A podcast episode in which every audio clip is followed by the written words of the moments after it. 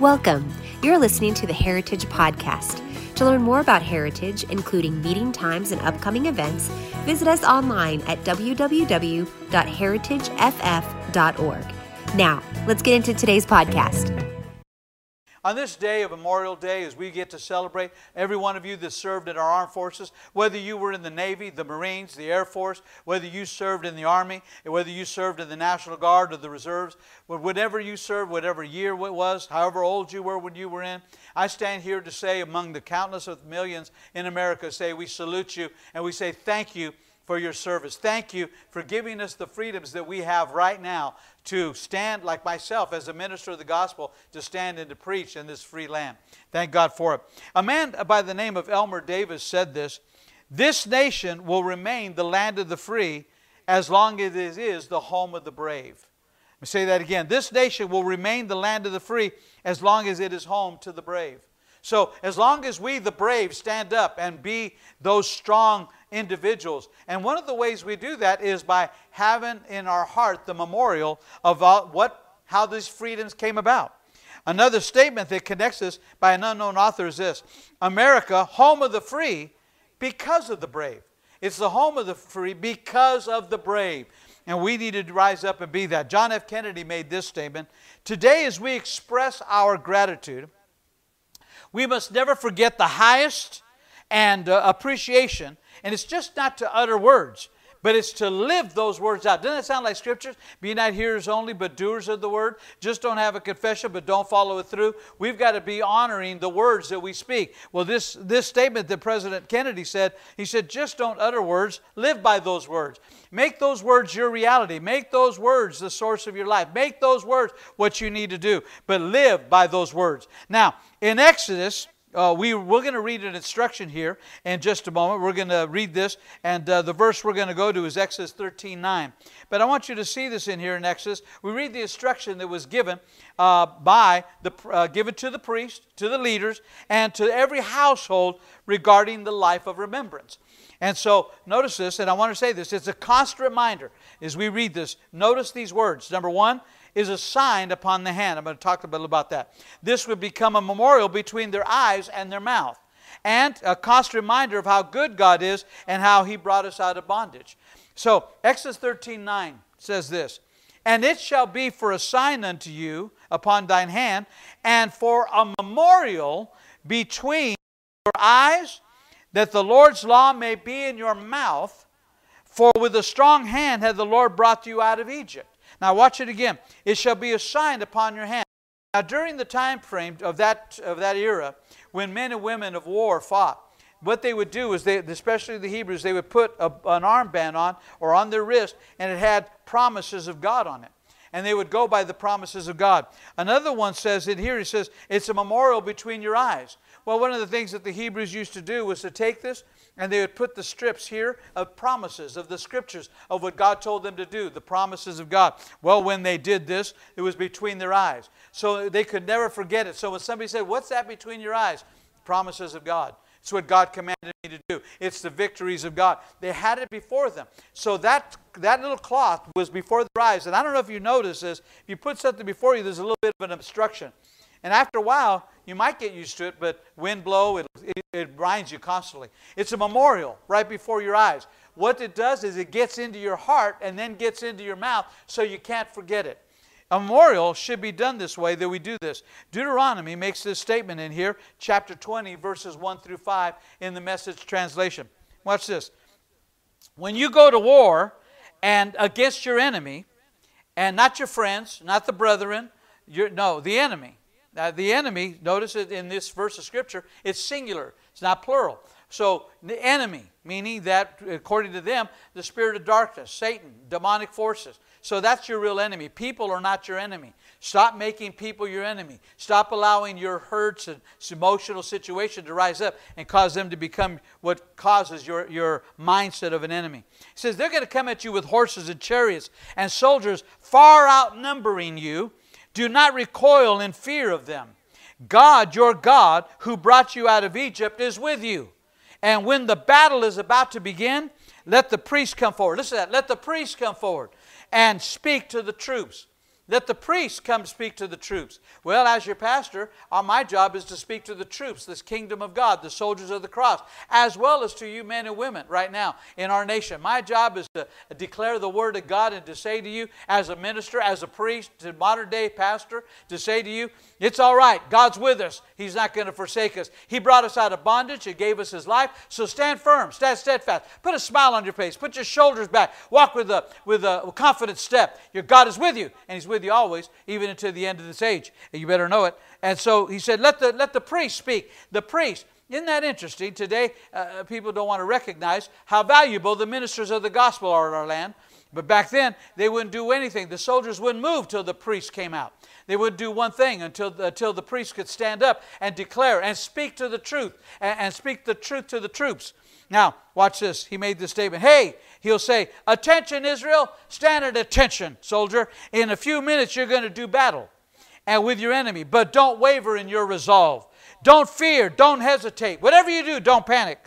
God, your God, is right there with you, verse 4 says, fighting with you against your enemies and fighting to win, not to lose, not to compromise, not to surrender or wave a white flag. No, let the officers then stand up and then to speak to the troops. So, oh, this is so vital and important for all of us to understand this. That then the officers came forward and they did this. So, we have to understand where this is at. Memorial Day. This is talking about how you and I recall in Scripture. Every time we go to Scripture, we're calling the memorial of what happened and how we got our promises. The promises of God did not come without a price. Abraham had to pay a price. Uh, Moses had to pay a price. Joshua had to pay a price. Every man and woman, every patriarch of old whether male or female, doesn't matter. They, every one of them had to pay a price for the freedom they lived in. Look at the price Joseph had to pay. Look at the price that, jo- that, uh, that we see in, in Joel's life, in the prophet Joel. We see in Jonah's life. All of these prophets had to pay a price. Jesus paid the ultimate price, and you and I were born again. In, in life, when we, when we celebrate Memorial Day, we celebrate the men and women who served our nation. I want to speak about two individuals, although in my lifetime I've had a lot of individuals who I've known who've served in this country of ours, and they've been tremendous. And I don't have the time here to, to exhaust all those memories and all those people and to celebrate them by name. But I want to specify two individuals, and uh, one of them is my father, Frank R. Aragon. Now, he was born in, in San Antonio, Texas, on April the 2nd in the year of 1924. In the year of 1924, my father was born. At the age of 17, the year was 1941, my father joined the United States Army, uh, Navy. He served on the USS Cowpen, which left Pearl Harbor on September the 19th to begin in its active duty. It was deployed from Pennsylvania and then came over, and the Cowpen was, uh, was, uh, was deployed. My father joined that fleet and he went out. That, that was actually a, a smaller ship that was stripped down and made into an aircraft carrier. And they put airplanes on it. So when you hear aircraft, they're talking about an aircraft carrier, that's what it was. It had planes on it, and they did their battle. The USS Cowpen fought many battles, and it was because of its speed and because of its might, it was known as the Mighty Mo. And it was an aircraft carrier. It was the, it, here's what it was the first uh, the Fast Carrier Task Force in the Pacific from 1943 to 1945. 22 and a half months of warfare that it was involved in. And during that, the Cowpen served in the war in uh, South Pacific. That was my dad. He was one of the men on that ship. He, now, watch this. I'm just going to read this to you as you behold the pictures there. As an aircraft carrier, this fleet, USS Cowpen, flew 10,000 634 flights. Let me say that again. This aircraft carrier flew 10,634 flights. That means off of its ship, planes took off 10,634 times to engage in battle and bombed up to 12 different uh, islands at different lo- locations for the defeating of the uh, Jap- Japanese warfare at that time. It participated in 2,452 action combats. It destroyed 1,008 enemy planes in the air and destroyed 1,088 enemy planes that were located on the islands on the ground. The USS Cowpen, which my father served on, also dropped 657 tons of bombs and fired 3,063 rockets and sank 39 ships. To say that this ship was not active and the men and women on the men on that ship were not active is incorrect. They were at duty, man. They were doing what they need to do. My father, Frank R. Aragon, is my hero. He received 12 battle stars of medals of which he received and I recognize that and I see that. And the reason I could be so excited about it and emotional about it is because it's in my heart, it's in my eyes, and it's in my mouth. As I talk to you this day, this past April of this, of this airing, my father turned 96 years old. And so, my father, at 96 years old, and I think back at the year, age of 17 years old, at 17 years old, I was still playing volleyball at high school. My father was at war. My father joined in the Navy. My father joined in battle and saw battle for 22 and a half months. And when he came home is when he in, uh, married my mother. And so here I find that I have one hero I'm talking to you about, and that is Frank R. Aragon. That is my father. I have this lineage on the inside of me. I have a hero. I have a memorial. Second Chronicles 32 7 says, be strong and courageous, and be not afraid nor dismayed. For the king of Assyria, for all the multitude that's with him, for there, they will be no more with him. And with him is an army of flesh, but with us is the Lord our God to help us and to fight our battles. And the people rested themselves in the words of Hezekiah, king of Judah. You can rest on the word of God. No matter what war, no matter what battle, no matter how you want to name it, no matter how many people walk away scarred, maybe wounded, or some don't walk away and their lives taken, we can all rest assured the promise of God is sure. Now, some people say, I don't like war, I like talk about war. Why should we use this as a memorial? Well, listen to me. Go, and some people make the statement, I've heard this stated in the past. Some people say, well, you know, the Bible says, according to the commandments given to, given to Moses, thou shalt not kill. That's true. You are absolutely right about that. But the translation of the word kill means murder. So it says, do not murder. Do not break into somebody's home and murder them. Do not try to murder, do not murder them and steal their goods, their watches, their wallets, their, their cash. Do not do any of that. Don't steal their food. Don't, don't get in such a rage that you murder somebody out of it. But in defending your family, in defending your nation, as many of the as military did, that's not murder. That is war. And that's the tragic side of war. It's a tragic reality of it. Men and women die on both sides. And so Memorial, Memorial Day is not about who goes into battle.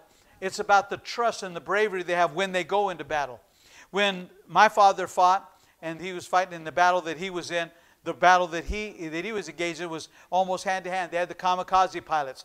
When the pilots did ran out of gas, they just put their planes into the ship. There's a, there's a picture of, the, of a video clip of my father's plane, of my father's ship being attacked by one of those planes. It came in and it veered off and it hit one of the others as it blew up. And uh, we, we watched that. We watched as the, as the great uh, uh, uh, uh typhoon hit, and the ship was almost capsized. I mean, you can almost uh, capsize a ship with almost 50 foot of waves. That's amazing. When you could do it with ship. Men and women, men fell off of that. Equipment fell off of that. My father survived that, that, that moment. But here he says this, uh, but the, the, arm of the flesh is over there, but with, with us, the Lord God is here to help us. Psalm 78 uh, uh, makes this statement. And here's very important about the Memorial Day. Why am I saying all this? Why am I bringing up my dad? Why am I mixing it with Scripture? Very important. This is listen to this verse 78 8. That the generation to come might know them, even the children which should be born, who should arise and declare them to their children, that they might set their hope in God and not forget the works of God, but keep His commandments. Listen to me, listen to me, ladies and gentlemen. Listen to me. It is imperative that the next generation be told the accounts, not the fables, not the myths, the accounts of the real heroes, of the real men and women who stood the test of time, like my father on the USS Cowpens, and thousands and thousands of others who served during the Pacific War. And during World War II, is what this was They served, they fought in Germany, they fought in other nations, they fought in other locations. Because this is such a reality, listen to this. Our children will never know until we, as parents, are responsible enough to let them know how their freedoms are. While they get the privilege right now of, of, of think about this. When my father fought in war, when my father in law fought in war, there was no such things as cell phones. There was no such thing as Google. There was no such thing as iPads and iPhones and, and Androids. There was no such thing as Twitter. None of that stuff. They couldn't sit there and play with their games. They could not do that. They were engaged in hand to hand combat during the war. Here, this scripture says the generation needs to know the battles and how they were fought. So we'll forget about it. My, my next hero that I want to talk about is the hero Frank F. Albano. He was born September the 22nd, 1929, and he joined the Marine Corps in 1948. My father in law, along with his band of brothers, uh, Company C, landed in Incheon and fought their way through the capital city into Seoul.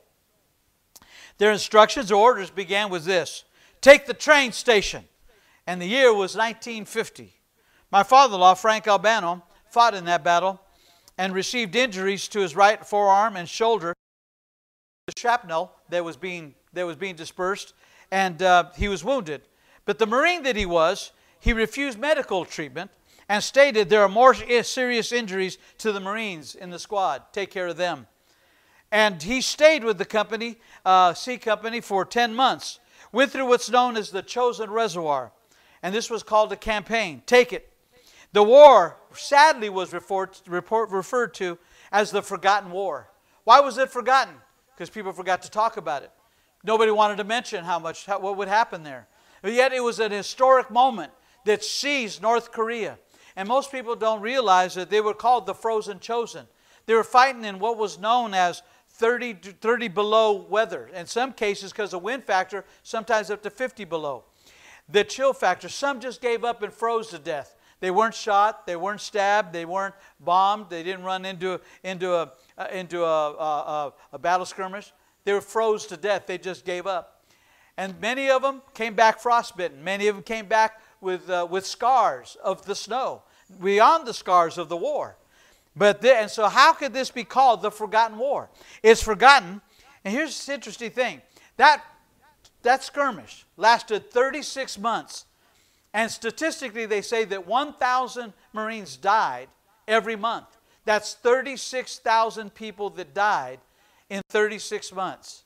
36,000. How can we forget that? How do we ignore that? How do we let it go? Because no one's telling their stories. They're not just old veterans, they are wisdom. There's strength in them that you and I need right now.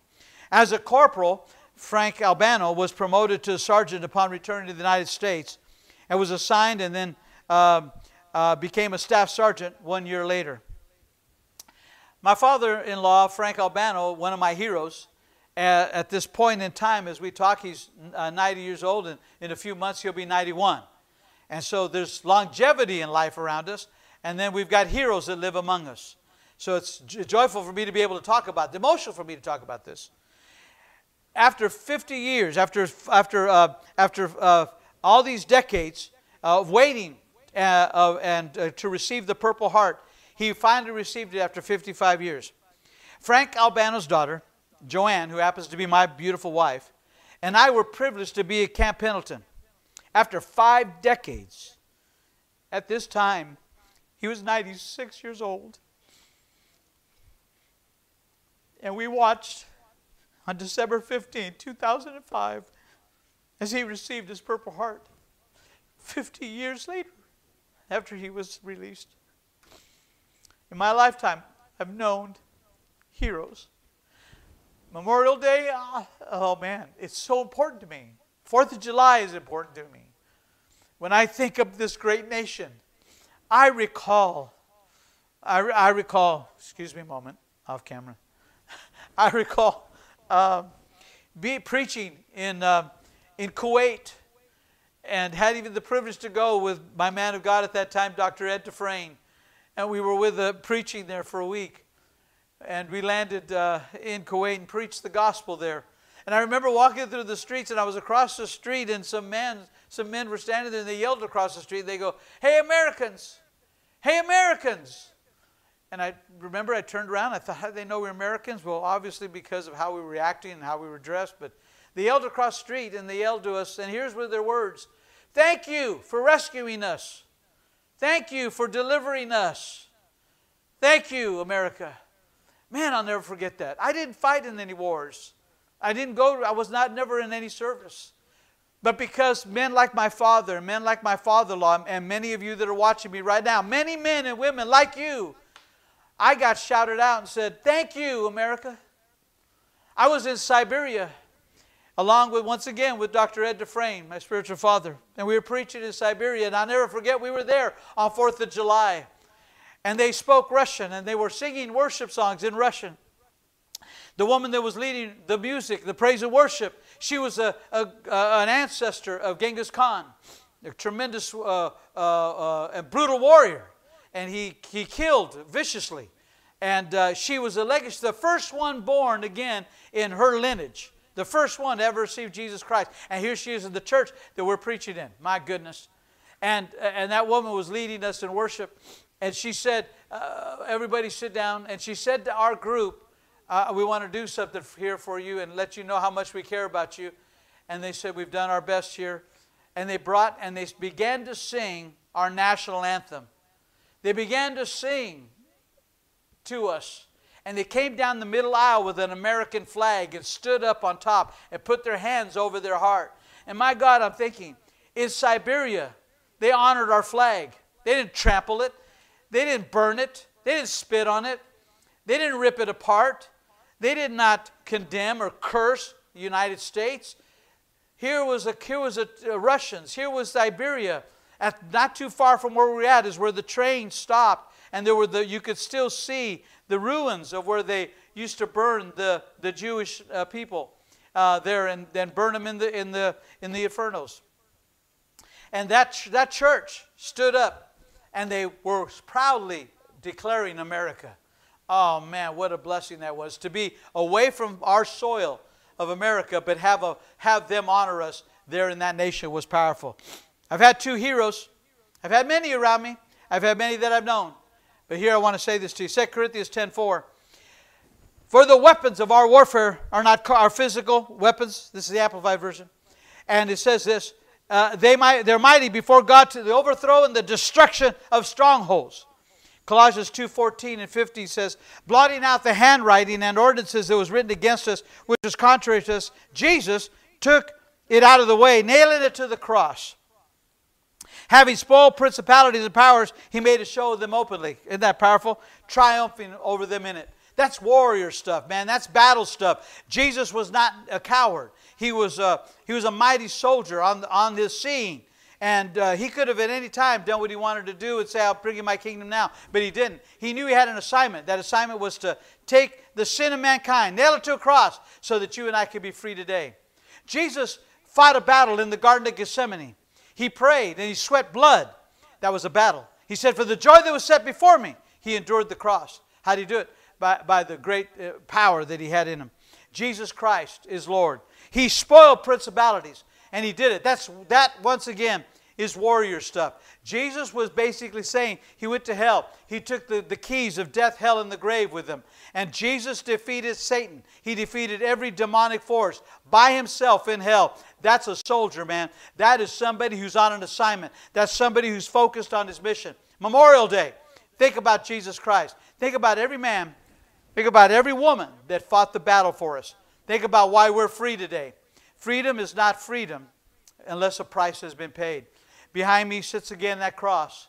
I mean, the, excuse me, the, the flag of the United States. I honor that flag. I appreciate that flag. I still weep over it. I thank God for it. And I weep over how it's treated. I weep over the situations that go, the dishonor of our nation. Some of you may or not, may not agree with me. Regardless of what's going on, as a father, uh, I, have not been the, the uh, perfect dad, but I've been perfect in heart do the best I knew how. There was not a rule book for telling me, okay, they're five now, do this. They're ten now, do this. You had to, we had to, we had to just go the way we could. And uh, my, my wife and I, Joanne, we did the best that we knew how. But that did not make us bad parents. And so we had to do every year with our children brought a new, new, a new scenario. In our land today, our presidents over the years have gone through different scenarios. President Trump today. Listen to my wording President Trump today. Listen to my statement President Donald Trump. He's not Donald, he's not Trump, he's President Donald Trump, the President of these United States. I get bothered when people just call him Donald or people say the President or people refer to him negatively. If half the stuff was said about him, about other, other presidents, they, man, everybody would be in an uproar. But because of hatred, how we are ever going to get united? And one of the ways it's so is because we're not living in the memorial of who this nation is and what our God has done for us through this nation. If you were encouraged by today's message and believe it would be uplifting to others, then be sure to rate us and hit subscribe. To experience more of Heritage, visit us at www.heritageff.org. Again, thank you for listening to the Heritage Podcast today, and remember, Jesus is Lord.